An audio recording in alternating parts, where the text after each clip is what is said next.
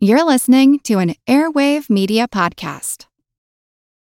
This episode is brought to you by Reese's Peanut Butter Cups. In breaking news, leading scientists worldwide are conducting experiments to determine if Reese's Peanut Butter Cups are the perfect combination of peanut butter and chocolate. However, it appears the study was inconclusive, as the scientists couldn't help but eat all the Reese's.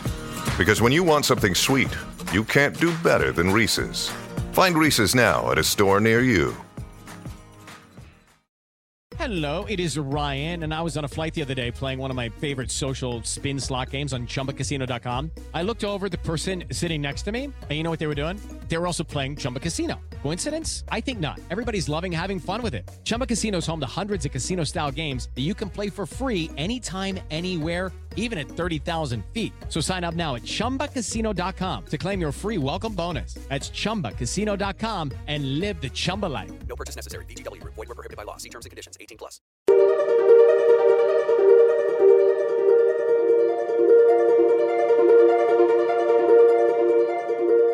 Over 7 million different animals inhabit our planet.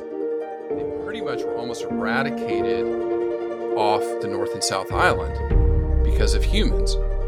Now, today, there are 32 predator free islands off New Zealand where tuatara are thriving and living. What can they teach us? Right, and when we think of it, there's obviously like lots of snakes, and there's a ton of species of lizards, and even a fair amount of crocodilians. But there's that single one tuatara branch.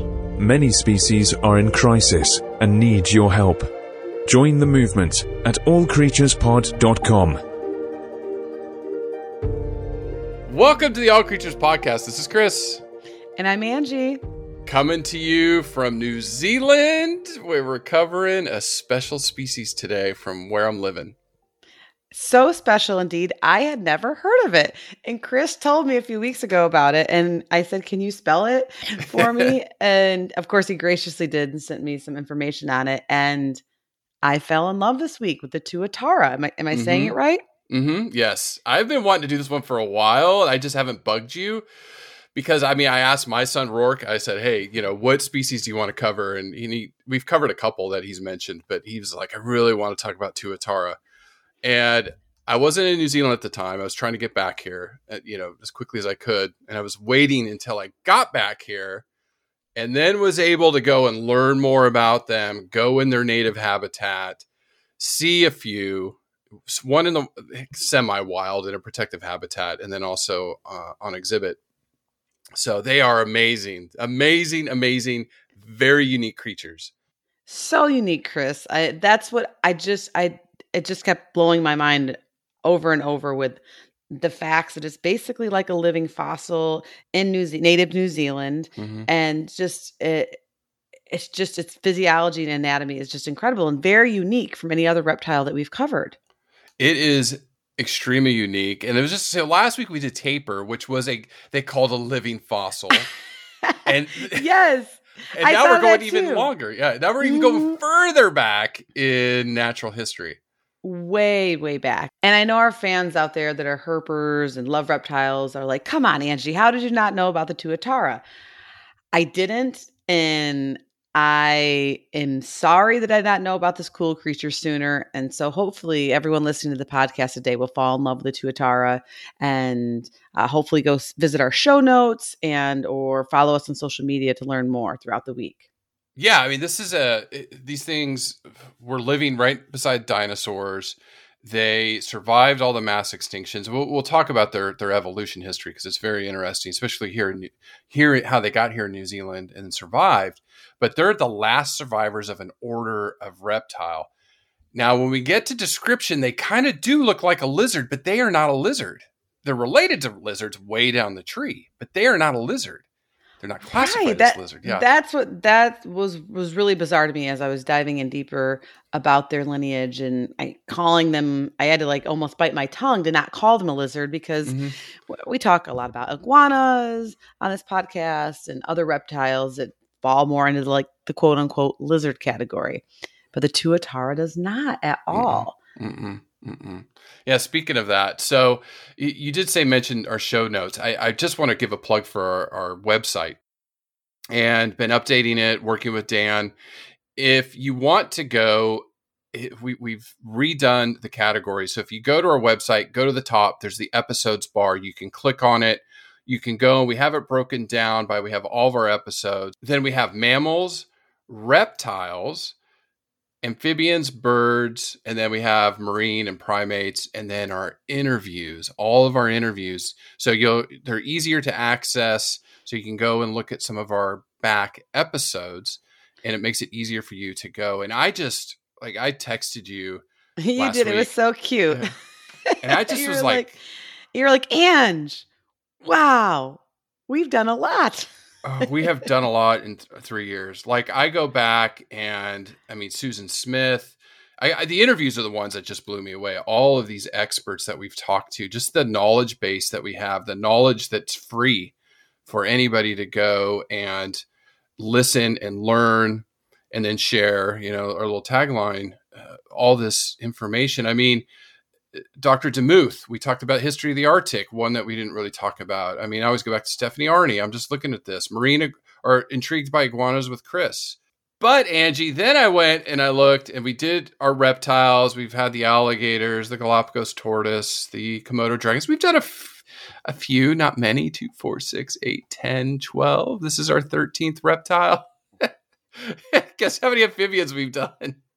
One, two. Let's see. Hellbender, Pacific gecko, axolotl, poison dart frogs. We've done four. We need to do Four, more okay. amphibians. Well, We this is good though. more. It's like it's all about checks and balances. So it's showing Yeah. us where we need to dive a little bit deeper. Uh, and uh, how many birds have we done? Probably more 16. than that. More than four. 16. Yeah, sixteen. Okay. we've done like 90 And- oh, I mammals. thought- Uh, yeah. Well, I mean that that is our expertise, but we, we we're getting better at things with feathers and Yeah. scales. I hope, and, Yeah. and that's why we need to inspire more people that want to study them as well, so they can help be exactly. an Exactly. expert on this podcast. And speaking of that, Chris, isn't there also a tab for just the, the kid podcasts? Yeah, at the top. So if you go to the kids, and I know we just released Your Boys last week, and we go and yeah, all They were the- brilliant, per usual. Yes, the kids podcast. I played it for them in the car as we were driving to visit my mom in Southern Florida this weekend, and they were so cute listening to it. Xander kept saying, "My voice doesn't sound like that," and, and Zach was like, "Yes, it does." and then Zach like was ans- Zach was like answering the, his own question or my questions before he. Oh, it was just so funny. He's Oh, like cute. It looks the crocodile looks like a Sarcosuchus. Oh, he's so cute. And we ask how old he is. He's We're like, not- I'm four. Just- yeah, yeah, yeah, fun.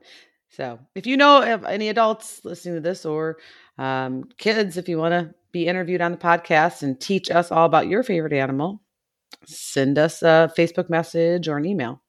And again, if they're interested, they, they can email you at allcreatureskidspod at gmail.com. So I have it on the, I put it on the last one, the email on the, on the last kids episode on the show notes. You just click on it, it should be there. So if you're interested, but really quick, uh, the website is made possible by all of our Patreon supporters. Thank you, Marcia. Thank you this week. Uh, joining us on Patreon. Uh, she upped her pledge each week uh, or each month. It just means a lot to us. It, it helps us uh, do that, helps pay for the podcast because we have to pay for the bandwidth that we use, Podbean, all these things. So thank you so much. It just, you know, it, it just pushes us that much more to keep doing what we're doing.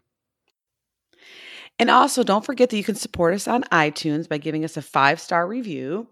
Uh, and we haven't had any of those recently, so make my day and help us out uh, and give us a great review. We'd really appreciate it.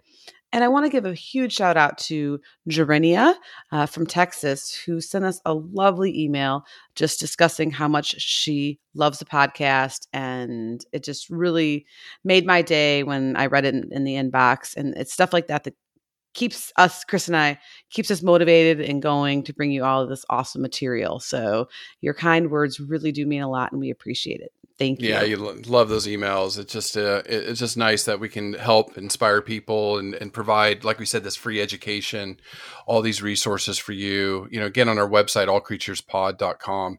Uh, just go there, check it out, and then let us know what you think. You know, we're I, I still working with Dan on getting a search option and some other things, but uh, it's coming along really nicely. And each week on the the episode page, Angie, I'm trying to embed YouTube videos in there, so you can go in there and there's a brief description of the animals and pictures, and then some cute videos. Like I had baby tapirs last week.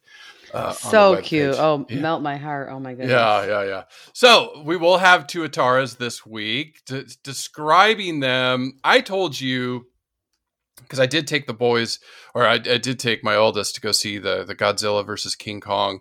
Yeah, Mhm. he had a great time with it. It it does kind of look like Godzilla, marine iguana ish, but again, this isn't a lizard, but it looks like one. Sure. When I first pulled the picture up, because yes, I was living in the dark, shame on me, before this week prepping for this podcast. And my first thought was, yeah, an iguana almost is how how is what was my first instinct.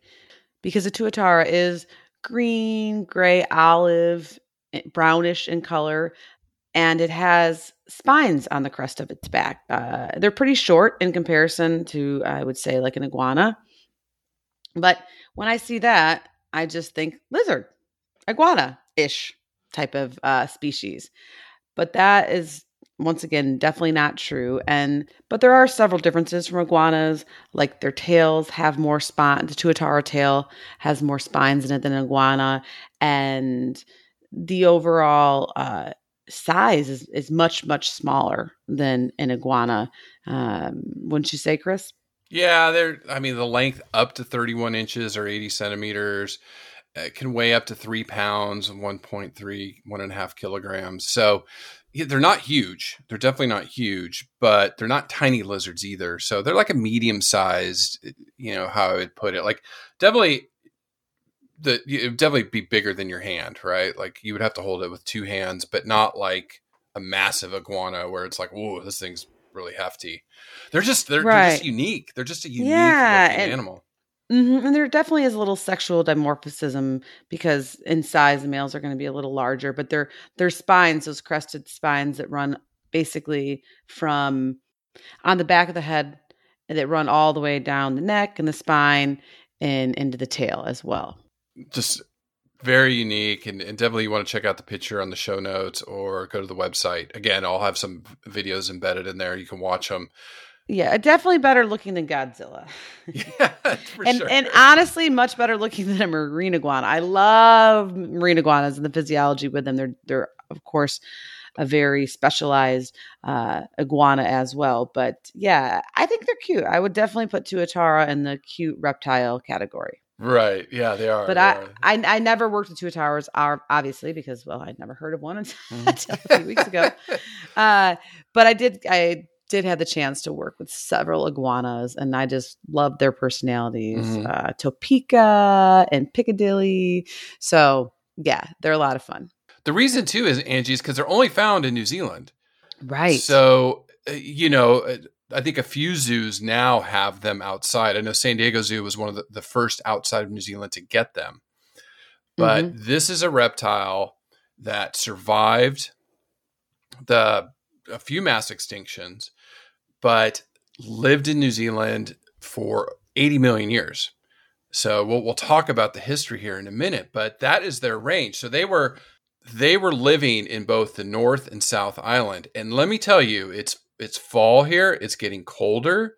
It's it gets chilly, and I'm in the North Island near Auckland, but the South Island, I mean, it is freezing cold down there. You know, you get down to Dunedin, like that's the tip. It's sub Antarctic temperatures sometimes. It is so freezing down there, and this reptile lives and thrives, you know, off the South Island now. it's so, crazy. yeah, I know. uh, Fact number one. Well, I think we're up to already fact two Yeah. uh, or three of why the, Tuatara is so crazy and cool. Okay, keep going. Yeah, so they Sorry. okay, so you find them both on the North and South Island. So there's this reptile living in this this cold climate or cooler climate, and they were surviving for millions of years until humans. So the Polynesian explorers that came about 700 years ago, which, who eventually became the Maori culture down here, they brought with them rodents, and I'll talk about them them in a minute. But that started the Tuatara decline because the rodents just feasted on tuatara young and eggs, and so they pretty much were almost eradicated off the North and South Island because of humans. Now, today, there are 32 predator free islands off New Zealand where tuatara are thriving and living. So they, they go and, and I've been pushing this in social media. I'll talk about it more here in a minute, but talking about on the mainland, there are sanctuaries that have predator proof fencing or pest proof fencing that tuataras now live in. And so I, one I went is Sanctuary Mountain. Uh, I didn't see any tuatara there. Uh, It's the largest, they, they claim the largest acreage of predator free or predator proof fencing, you know, in the world. There's tuatara there. Mhm. I, I- the Kiwi house that I went to, I mentioned it a few weeks ago. They had tuatara and didn't see Kiwi at the Kiwi house, which still baffles me. It, crack, it cracks me up. They're all in the back. you couldn't see them. But they want to keep you guessing. Like they want you, you got to keep coming back, right? you go to the kiwi house, you should see a kiwi. But out of the the five exhibits or whatever, there, there was no. They're all in the back. Uh, it's like San Diego Zoo. Growing up at San Diego Zoo as a kid, I always went in the kiwi exhibit, and I never saw one for years and years and years. Every time I went to San Diego Zoo, I'd go to that little building. I still see it near Bear Canyon, I think, and there was never a kiwi in there. Like I never saw a kiwi. The first time I saw a kiwi was like two years ago when I first moved here.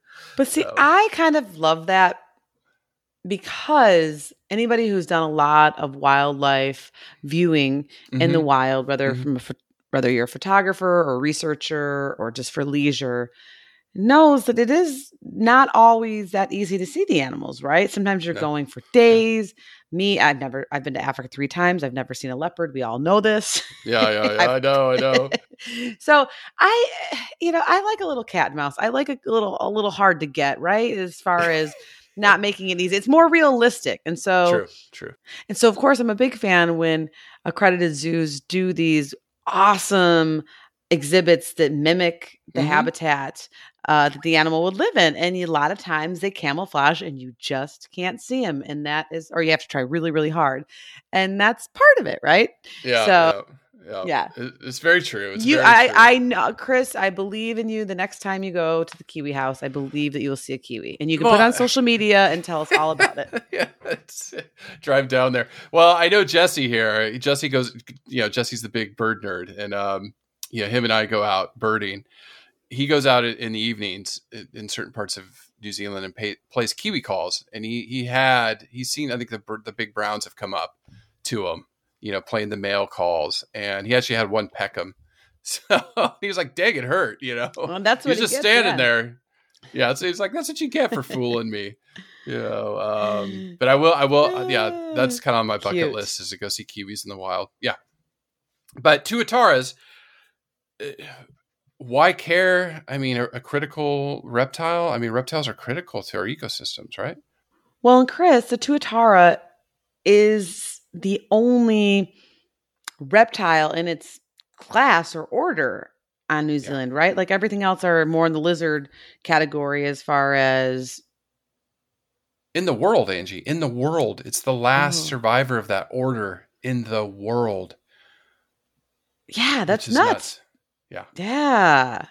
But the tuatara's ecosystem role uh, is going to be more of an insectivore, uh, taking care of those unwanted insects. And its role in the food chain, it's a little bit towards the top because it can be carnivorous and eat other lizards and birds and eggs and things like that. Uh, but it can also be preyed upon too. So it has a lot of links if you think of the food chain or the food web as well, uh, which is really important in New Zealand. That doesn't house a ton of of animals, right? And in general, Mhm. there's not that many species of lizards that are native to No. New Zealand. No, no. I mean, it's what we have over like 110 species of lizards and the tuatara and some skinks and geckos. But remember, Angie, uh, New Zealand is such a unique biome. It is just a, it, it's incredible down here. If you've been following us on social media, you know, on Instagram, All Creatures Pod, or on Facebook, you know, I've been going out and shooting some videos and sharing those of some special places here. But remember, the only land mammal are the bats, which we covered like a year ago, the short-tailed bats. Those are the native native land mammal. Sure. hmm Now, the history of New Zealand. The islands of New Zealand have been separated geologically for 85 million years. So the, the there was a supercontinent, God, Gondwana, where New Zealand split off. So you had whatever animals were on there, which we don't, you know, mammals probably weren't even there yet. The bats probably came over later from like Australia or something. There was no native or early mammals. There was, you know, some birds or early dino. There was dinosaurs, obviously, until the mass extinction. But that some birds and then this, and then these reptiles, which Tuatara was part of. So a lot of birds and lizards and tuatara and, and other animals that lived here did not have any pressure from predators, mammalian predators. When we talk predators for them, you're probably talking some raptors. So Right. or bigger birds. Like I don't know exactly what the moa ate, but the the moa was one of the largest birds ever until it got knocked off by the elephant, uh, the elephant bird, right, Madagascar. Mhm. But you had the moa here that until a few hundred years ago, and then you had the Haast eagle, which was here until a few hundred years ago. So you had this complete unique biome. It's very much like Madagascar, just we don't have as many crazy mammals, you know, the lemurs and stuff. It's just, you know, whenever I think of separate biomes, I always think of New Zealand and Madagascar. And of course, Australia is its own oof, category. Right. Yeah, Now, no when the pul- Fasas. Or Fusas. Yeah. Fusa. You say Fusa, I say Fusa. Fasa. Let's call the whole thing yeah, off. The Fusa. Yeah. Now, New Zealand was discovered by Polynesians, like I said, around 700 years ago. They came here and settled, and then they became the Maori.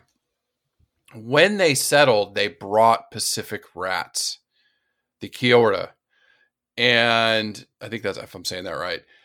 This is the third most widespread species of rats in the world.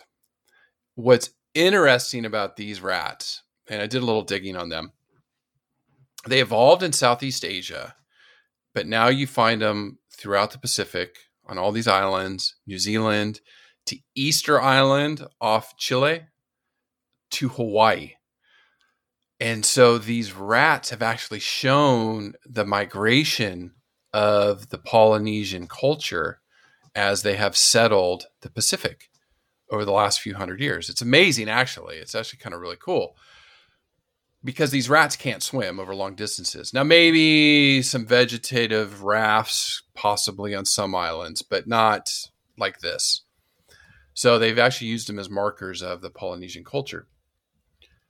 The downside of that is these rats have started or have really finished on some places a wave of devastation against native species, birds, reptiles, amphibians. So these rodents, these Pacific rats in New Zealand, have caused some extinctions. We know that. Almost wiped out the tuatara. So they were primarily one of the main reasons tuatara are not found on the mainland anymore because of these rats. And, you know, I, I wanted to give a plug. If you go back to our episode 49, the Million Dollar Mouse program with Theo Van Nort, where we talk about the Antipodes Islands, the subantarctic, you know, you're talking albatross, some very unique, the Antipodes parrot, I think it is, or canary. It's like a small parrot. Uh, they have them here at the Hamilton Zoo. Very unique species there that mice and rats were introduced and, and wiped out all these birds. And it was a shipwreck, you know, that they came off of. Very few people have, have set foot on that island, but it just shows the devastation and how New Zealand and, and other governments are working to eradicate these mice in some of these islands. So, in New Zealand, when the Polynesians settled, so for the last 700 years, half of all vertebrates have been lost, and uh, even It's species crazy. of invertebrates of New Zealand. Wow. Yeah hmm because of rats and then the Maori people, like, you know, they did cause the extinction of the moa. which in turn led to the extinction of the Haast eagle, which was the largest raptor we, we know of. So they they obviously were a cause, but then the Europeans came and it just made things way worse. Mm-hmm. Way worse in the 18th century because they brought Norway rats, they brought ship rats, they brought cats, stoats, weasels, ferrets. We even know they introduced moose, they introduced turkeys, they've introduced all sorts of these things to New Zealand, which have wreaked havoc with native wildlife. And really quick history lesson, Angie, Europeans in New Zealand, Uh, the Dutch explorer Abel Tasman, that's where we get the Tasman Sea. He discovered New Zealand in 1642. You know, this is Europeans. I mean, the Maori Maori were already here. The Polynesians were already here. In the 1760s, the English started pushing into the Pacific. James Cook came to New Zealand in 1769 the 1840s, the British started colonizing New Zealand. So, with that pressure of, you know, not only the Polynesians bringing it, but then when the Europeans came, of the species that we know of that have become extinct includes a bat species, at least 51 bird species, three frog species, three lizard species, freshwater fish species, and then plant species, and then countless invertebrates have all gone extinct. So you have all these pressures, and I've got to give my hats off to New Zealand because New Zealand's working really hard to try and eradicate these invasive species. So the goal is right now to be predator pest pest free by 2050 and they're specifically targeting rats, stoats and weasels because they are the most damaging. So they're they're putting bait out, they're trapping, trying everything they can to, to catch these predators and eradicate them from New Zealand. It's a little controversial. There's groups out there fighting it, which I, I don't agree with. I think it's they're way more destructive to the habitat than to, to let live, you know, let things live. So, you know, one of the places I love is Sanctuary Mountain, and Manga Tatatari. I'm not saying it right. Jesse said it right for me last night when I saw him. But again, that's a place where, God, you walk in at Angie, the predator proof fencing, you go through it. And it's just like paradise. The birds are so loud. I saw the kaka, the, the, the big island parrots. The, you know, I had New Zealand fantails dancing around me, New Zealand robins, you know, always perching above me.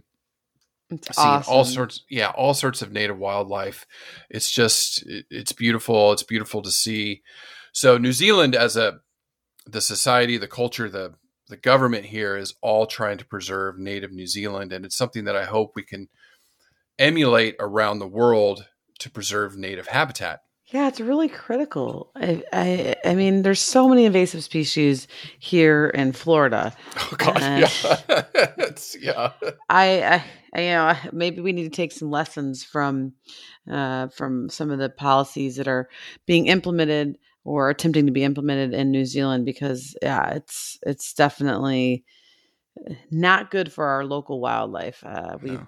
The Burmese python has been one that, Mhm. of course, we've talked out a lot about in the podcast here in Florida, but also the tegu. Uh, and so I, I will say Florida uh, Fish and Wildlife are trying to put restrictions into uh, keeping uh, captive tegus in Florida. And I believe the goal, Chris, is to move tegus indoors in Florida. So if they are being housed outside, to move them inside, um, and then to within I think three years, maybe two to three years, uh, no longer breeding them here in Florida because tegus are a giant lizard, which we hopefully cover on this podcast because they're cool, they're big, uh, but they're not native to Florida, and they are wiping out wildlife along with the Burmese pythons and our poor little possums and raccoons and key deers and uh, right, right these small mammal reptiles and birds just can't catch a break. No, no, yeah. It's I mean, even Silver Springs has the what I forgot what macaques, the old world monkeys that were released. Oh yeah, 60, 70 years mhm. I ago. saw them last time I went to Silver Springs to ride the glass uh, the glass bottom boats, Yeah. which is a really really cool experience because we saw manatees and all sorts of natural Yeah. tur- uh, Yeah. and all sorts of turtles. But yeah, seeing the macaques in the trees was uh, It's like- interesting to say the least. Not native. Not native. No, not native. No. Okay. I hope. We, yeah, I would die if we saw those here in New Zealand. Hey guys, it is Ryan. I'm not sure if you know this about me, but I'm a bit of a fun fanatic when I can. I like to work, but I like fun too. It's a thing. And now the truth is out there. I can tell you about my favorite place to have fun Chumba Casino. They have hundreds of social casino style games to choose from, with new games released each week. You can play for free anytime, anywhere. And each day brings a new chance to collect daily bonuses. So join me in the fun. Sign up now at chumbacasino.com. No purchase necessary. VGW Group. Void were prohibited by law. See terms and conditions. 18 plus. Okay, so the Tuatara evolution. uh, You know, obviously it's a reptile, and reptiles there's about twelve thousand seven hundred species. So we're gonna pick up our game. We'll do some more amphibians and reptiles to the mix, and then always throw in birds here and there. It's always fun. The order, like I said, this is the only species left from this order that dates back 240 million years. They moved, they were worldwide around 200 million years ago and were doing well until the last mass extinction. And then I think the Tuatara were the, the last remaining species of this order. And the order's Rhynchocephalia, meaning beakhead. So that's way up there. So they're again, they're not lizards, they're close relatives to lizards and snakes, but not classified as a lizard.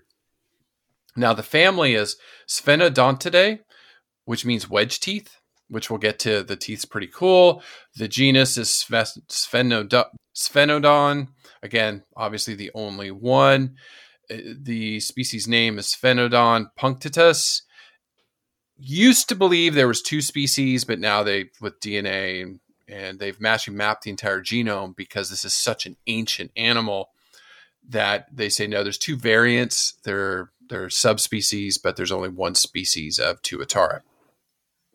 Yeah, Chris, it's just really impressive looking at the cladogram showing the relatives and how there's just that single branch of the Tuatara away from lizards, snakes, Yeah, crocodilians, birds. I mean, they're way out there. right. And when we think of it, there's obviously like lots of snakes and there's a ton of species of lizards and even a fair amount of crocodilians. But Mhm. there's that single one Tuatara branch.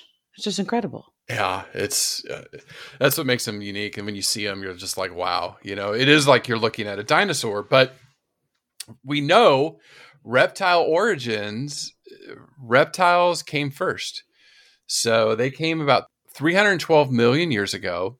And we've said this before any reptile we talk about, Hylonomus was the first reptile, was a small lizard, gave rise to the the two lineages the Archosauromorpha, which became crocodiles, birds, the you know, dinosaur types out of there. Then the Lepidosaur. uh, this is all for Xander.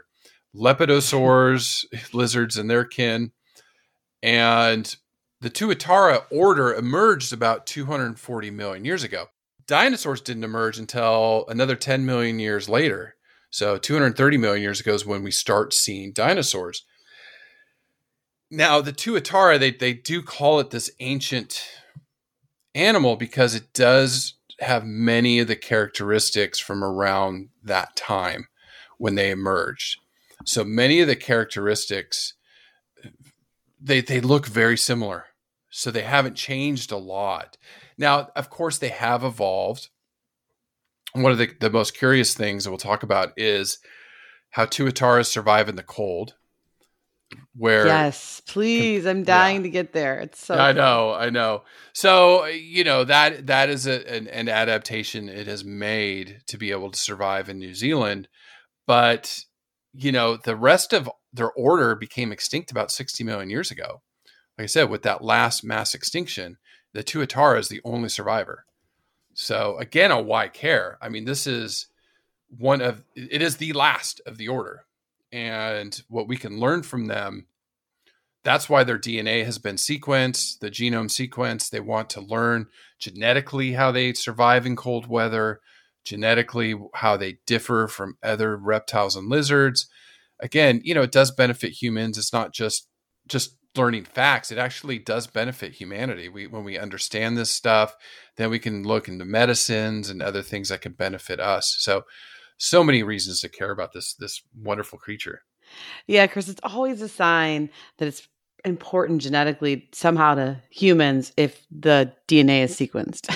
I know. It's expensive and Yeah. time consuming. And, you know, I doubt the marine iguanas DNA is sequenced. I don't know that 100%. I'd have to. I'd have to look. But, uh, so that's always a sign too that yes, that scientists care about it and want to learn more because it's Mhm. just so amazing. Yeah, yeah. I mean, I, I still go back to Tapir last week. How did this animal survive for tens of millions of years, not changing much at all? You know, for 20, 30 million years, it, it hasn't changed much. And it survived just fine. Here's a species even longer for 60 million years that hasn't changed a lot. It's adapted some to its environment, but it, it, it's it's just found a, a strategy that works. And it works right. Until, until the rats come in, Yeah, right? the rats came and they said it's over, buddy. Like we said, rodents make up forty percent of all mammals on Earth. But then the humans came in, and the humans are like, "Hey, no, we can we can fix this. save we you. can yeah, help yeah. save this and stop this." And that's what's you know that's what we're trying to do here in Florida with a lot of our invasive species. Uh, and I just I, I hope that we can do it. Now, some fun facts. uh, Talk about some of these characteristics. First of all, long, long lifespans, over ninety years. Yes. Chris, this Yeah, this blew my mind right when when i was like how did i not know about the tuatara i think i was it was more like how did i not know these amazing facts Mhm. it that it like like we'll talk about here in a second how it is, is adapted to living in cooler weather but yes also how long it lives because i mean uh, over a hundred years yeah, yeah. That, like I said, like the genetics things, they're looking. These things don't get many diseases. They're pretty disease resistant. So, looking at the genetics, you know, can show us how what what why is their immune system so resistant to certain things. And again, we can learn so much. Well, Chris, for humans, from a reproductive point of view, uh, as our fertility is dropping and things like that, there was a male tuatara in the South Southland Museum that became a father for the first time at drumroll, please, Yeah. 111. Oh God. okay. So- so there's still hope for some of us. Oh I already my have goodness. two kids, but yeah. I was gonna say Yeah. I, I'm uh, I'm feeling the age here with my Yeah, kids, with but uh, but yeah, Henry, good old Henry. I Yeah. mean, he fathered. I think it's they said eleven babies.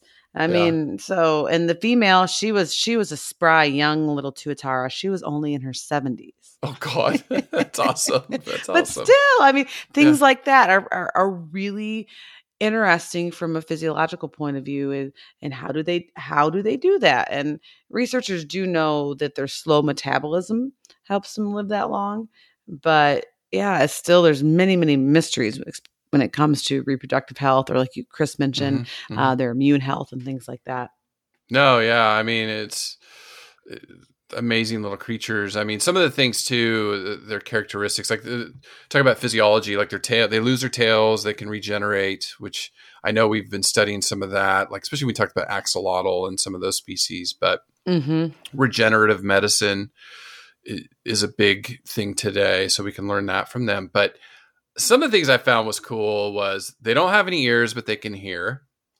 So they don't have any ear holes or eardrums, but they they, they have very primitive hearing. Uh, they they can smell and detect prey, and then they have this third eye on the top of their head. oh yeah i paused and read about that for Yeah, a while i went Yeah. down that rabbit hole i was like what Well, I thought it was cool because it, it has a third eye with it literally has a retina lens, nerve endings, but they don't use it to see. And it's under the skin, right? It covers with it's covered with like pigment and some scales and stuff. yeah it's it's on the top of their head It's bizarre. it's so bizarre. and it doesn't stick out like an eye if you just look at a photo of them you can't really you can't see it or anything like that because as chris mentioned the photoreceptors and things like that are under the skin but this unique area is sensitive to light And researchers, once again, aren't really sure why they have this neuronal tissue, extra neuronal tissue on top of their head uh, that acts like a retina, but they think it's to help with sensing circadian rhythm or the seasonal cycles, things like that. But, but truth be told, we don't know, and that's why it's so fascinating to study. Yeah, yeah. And for all of us in the southern hemisphere, we know our, our days are getting shorter. So, well, your days get longer up there in the north. Down here, it's, it's days are getting longer. Shout out to Chantel over there in Melbourne. So, before we jump into body metabolism, 'cause I know you're itching to get there. The teeth, Angie, again, primitive, ancient. This thing is so unique and different. So, they have a double row teeth on the upper jaw a single row of teeth on the lower jaw. Their teeth don't regenerate, but what's different compared to other reptiles are these teeth are fused to the jawbone. So instead of like, you know, our teeth can fall out or, you know, we have uh, what roots and stuff like that and canals Mhm. and all that fun stuff. I'm not a dentist, so but these things are fused directly to the bone of the jaw. So very like Archaic, ancient, very- yeah. yeah, mm-hmm. yeah. It's just it's just very unique. So, and it does wear down. So good old Henry there, who's 111, which is amazing. It, when their teeth do wear down, they, they they can still survive because they eat softer prey like worms and stuff. So they don't, you know, not the hard insects. No, but clearly those worms still helped Henry be fertile. it did. A lot of nutrients in there. He's like, I don't need no arthropods. I'm gonna eat some worms and hang out with my 70 year old girlfriend. That's oh right. oh my That's goodness, right. it's incredible. Ugh. All right, body metabolism. Yes, Chris. Well, as, as we mentioned with their longevity, they have a very slow metabolism. And with this slow metabolism comes some really interesting temperature adaptations. So the tuataras can tolerate a much lower temperature than any reptile that I know of and they'll even shut down their metabolism for the most part and hibernate during the really cold winter months. And so anybody who has worked with reptiles knows that they typically need a lot of heat, like heat lamps or heat rocks if you're caring for them. Uh, and tuataras are, are different. In fact, the tuatara prefers a temperature of 60 to 70 degrees Fahrenheit, which for me is like sweatshirt weather because I live in Mhm. Florida. So it starts feeling chilly at about 70 degrees. They that's what they love. And if it gets warmer, like 76 degrees Fahrenheit, the tuataras do not like it and they'll start to show signs of distress. And if it gets into the 80s, like 82 or higher, they can even perish. Like they do not do well. And then it's just so bizarre compared to most reptile other reptiles that love to bask in the sun and, and need that and that he is just critical for their metabolism. So when they are hibernating, the body temperature can range from 41 to 50 degrees Fahrenheit. And most reptiles in general, they're going to be somewhere around 70, 68 to 70. So It's this crazy. It's low crazy. body temp, yeah, that is way low, cold. That's way cold body temperature. really, really cold. And Yeah. of course, once again, that slows their metabolism down and Mhm. just uh, is just a fascinating adaptation to be able to live, like you said, in the South Island. And they do it and they do it well and they like it. And it doesn't, it's 45 degrees out Fahrenheit. The Tuatara, they're fine. They're Yeah. doing their Tuatara things. They're hunting. They're, I mean, like, it's just, it's really unique. Yeah, it's. I'll tell you what. Living down here, I can get used to kilometers and meters and stuff like that. Like I- I, can do that. Still, Fahrenheit to Celsius, it just really messes with my mind. So, apologies, apologies to our international listeners, but you know, Celsius, that's like five to ten degrees Celsius is their body temperature, which is crazy. And most other reptiles, it's their normal body temperature is around twenty degrees Celsius. Like that's just insane, Angie. That's that's just so unique.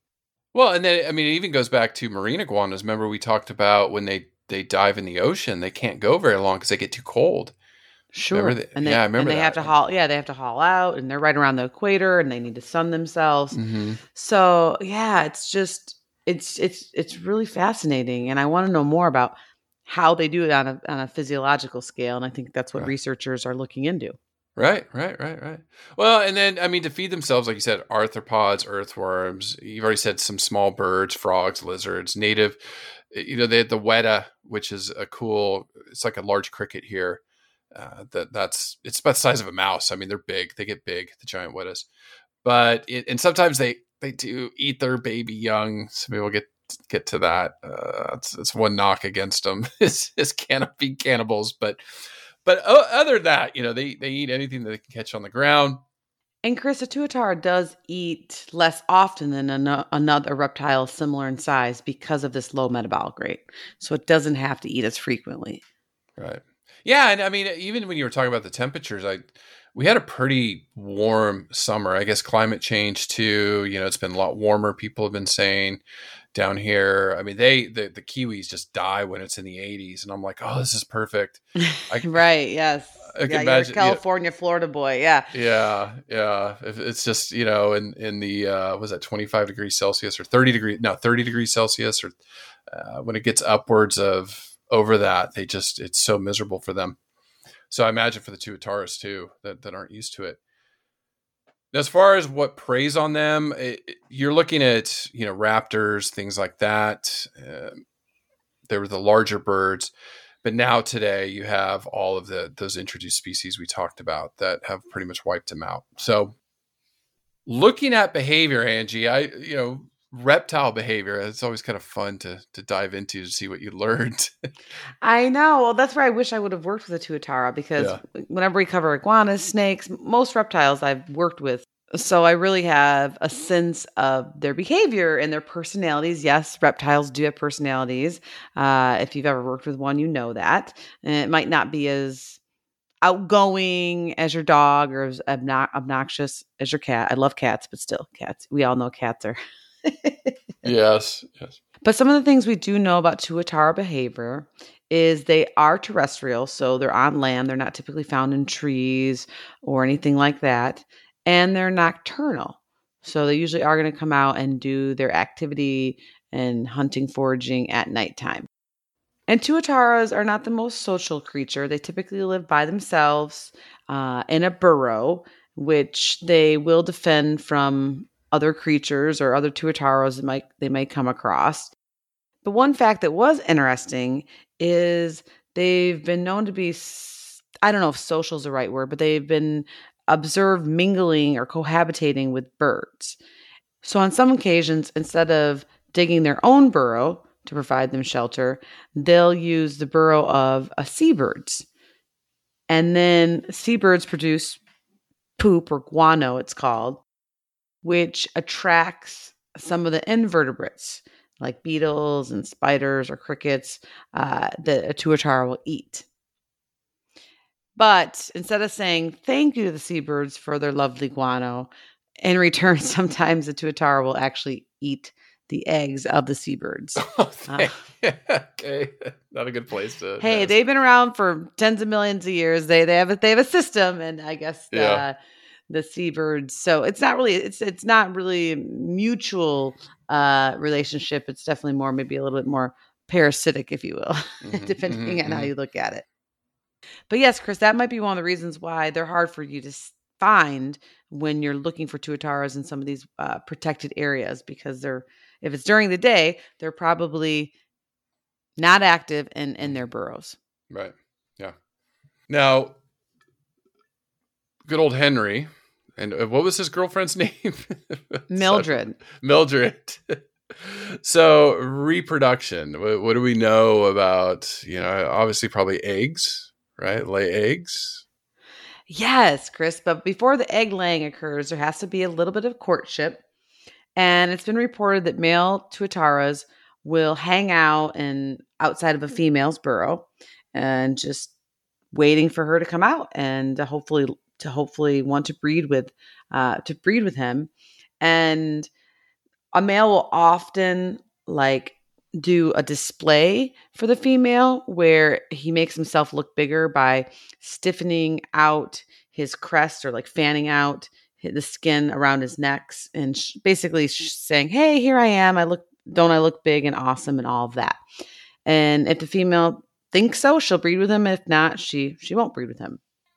But when a female does like the looks of a male spine uh, and decides to breed breed with him, uh, keep in mind too that in some typical reptilian fashion, the male doesn't have any external uh, genitalia, so uh, copulation occurs by basically the cloacas of the male and the female meeting, and that's termed a cloaca kiss. Very romantic. I remember that. I remember Yeah. that. Yep, yep, yep. and and the breeding season is going to occur in uh, in New Zealand in midsummer or early autumn, so January to March, hmm and then the eggs are going to be laid in the spring or summer, which is going to be your October or December. Okay. Okay. So males will breed every year. Uh, they'll hang out side of a female's burrow, show off their spines, and then give them a cloaca kiss if they're lucky. However, the female will only breed every three to five years, and we'll talk a little bit about that uh, as we get towards the end of reproduction about their long, long generation intervals.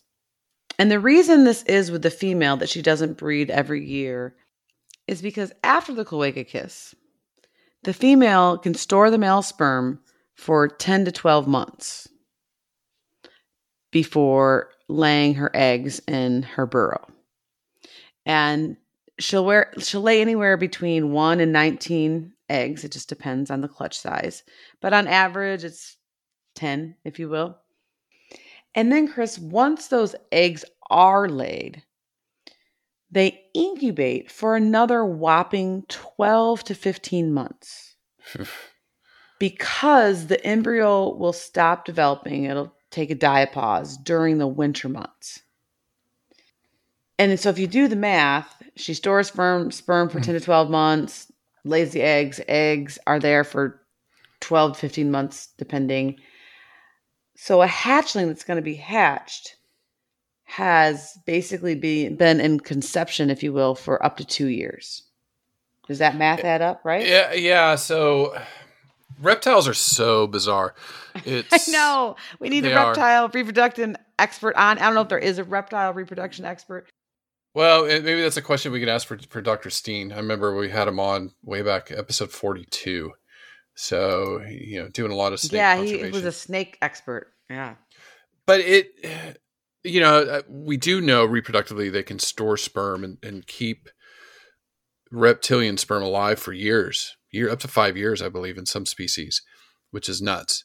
So, where in mammals, it's it's a few days, you know, a week, like you know, depending on the species.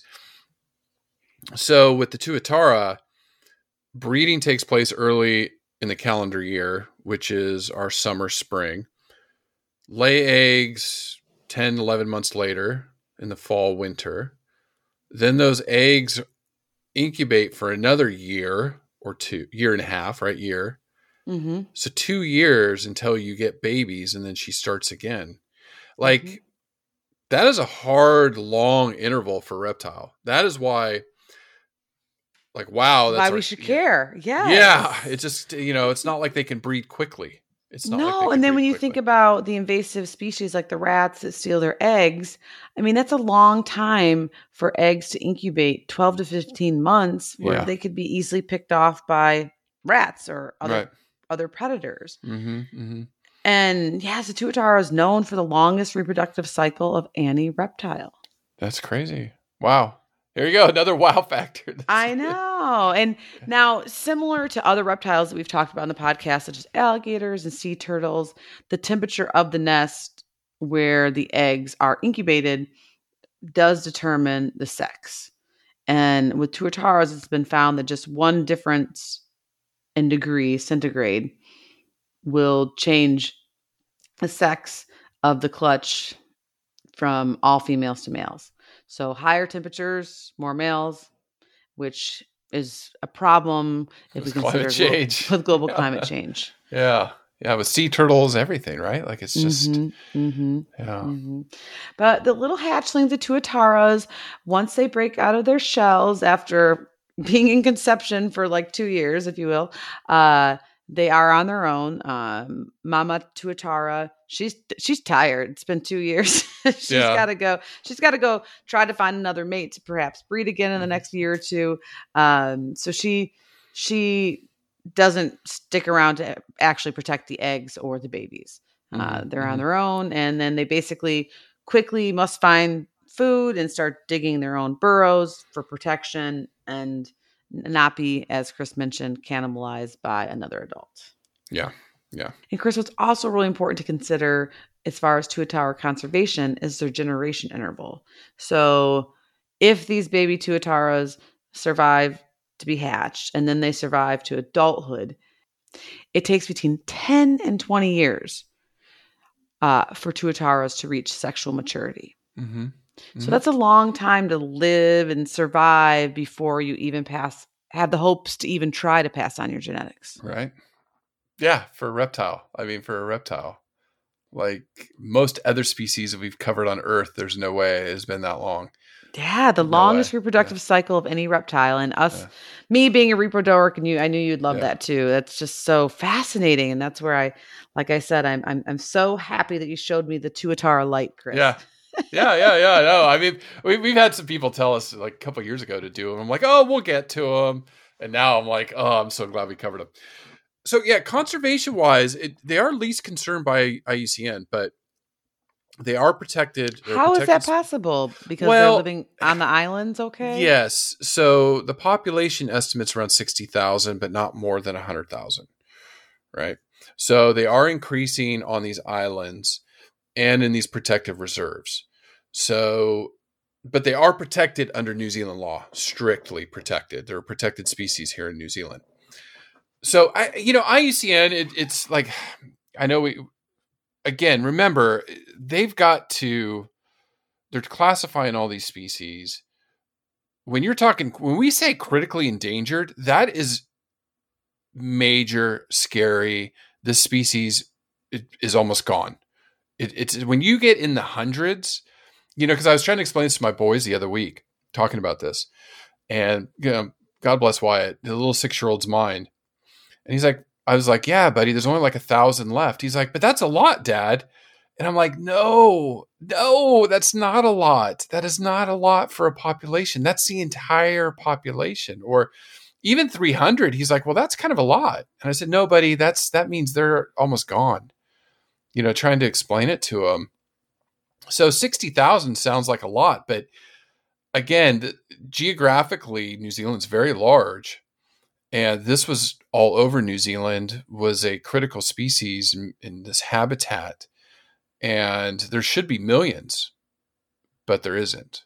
And they're all mostly on these islands off the coast. So, yeah, I mean, it at least it's a feel good story that that they are increasing, they are breeding on these islands, and there are protected places. And New Zealand's, you know, put a priority on them. So, with that being said, who else is out there supporting Tuataras?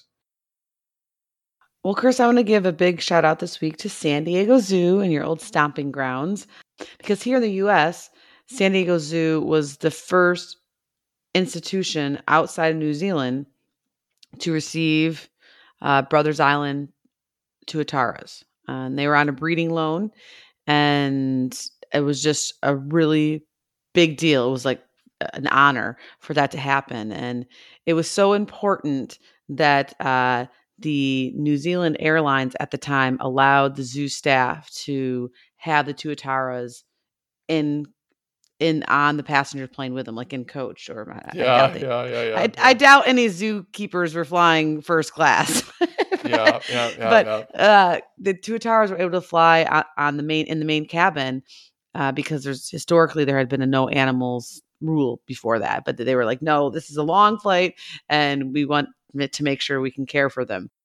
And since then, the San Diego San Diego Zoo has done a great job uh, breeding the tuataras, and uh, and they, they keep them in an off uh, away from the public in an off scenes, uh, special housing area because that's how important they are, right? I, I wanted to say endangered, but I guess technically they're not endangered. And these tuataras at the San Diego Zoo are just coming to a breeding age, so they're going to start trying to think about breeding them, right? Because remember, they don't reach ma- sexual maturity till they're anywhere from 10 to 20 years old. Well, yeah, and I want to give a shout out. It's near my sweetheart Pip. I should have gone, uh, couldn't because of COVID and stuff. But the Chester Zoo in England, shout out to them. They're actually the first zoo in decades to breed tuatara outside of New Zealand. So back in 2016, they announced that they did have a tuatara born there, and I, I just kicked myself whenever I get back there. And Pip and I go back to England to visit, I'll definitely get to the Chester Zoo. That's one I should have, you know, I want I was so close to it and I just didn't get to go. I went to the Welsh Mountain Zoo, which was amazing, little zoo in, in Wales. But Chester Zoo, an amazing institution, helping preserve these species. So shout out to them. And we'll link both zoos' uh, websites in our show notes.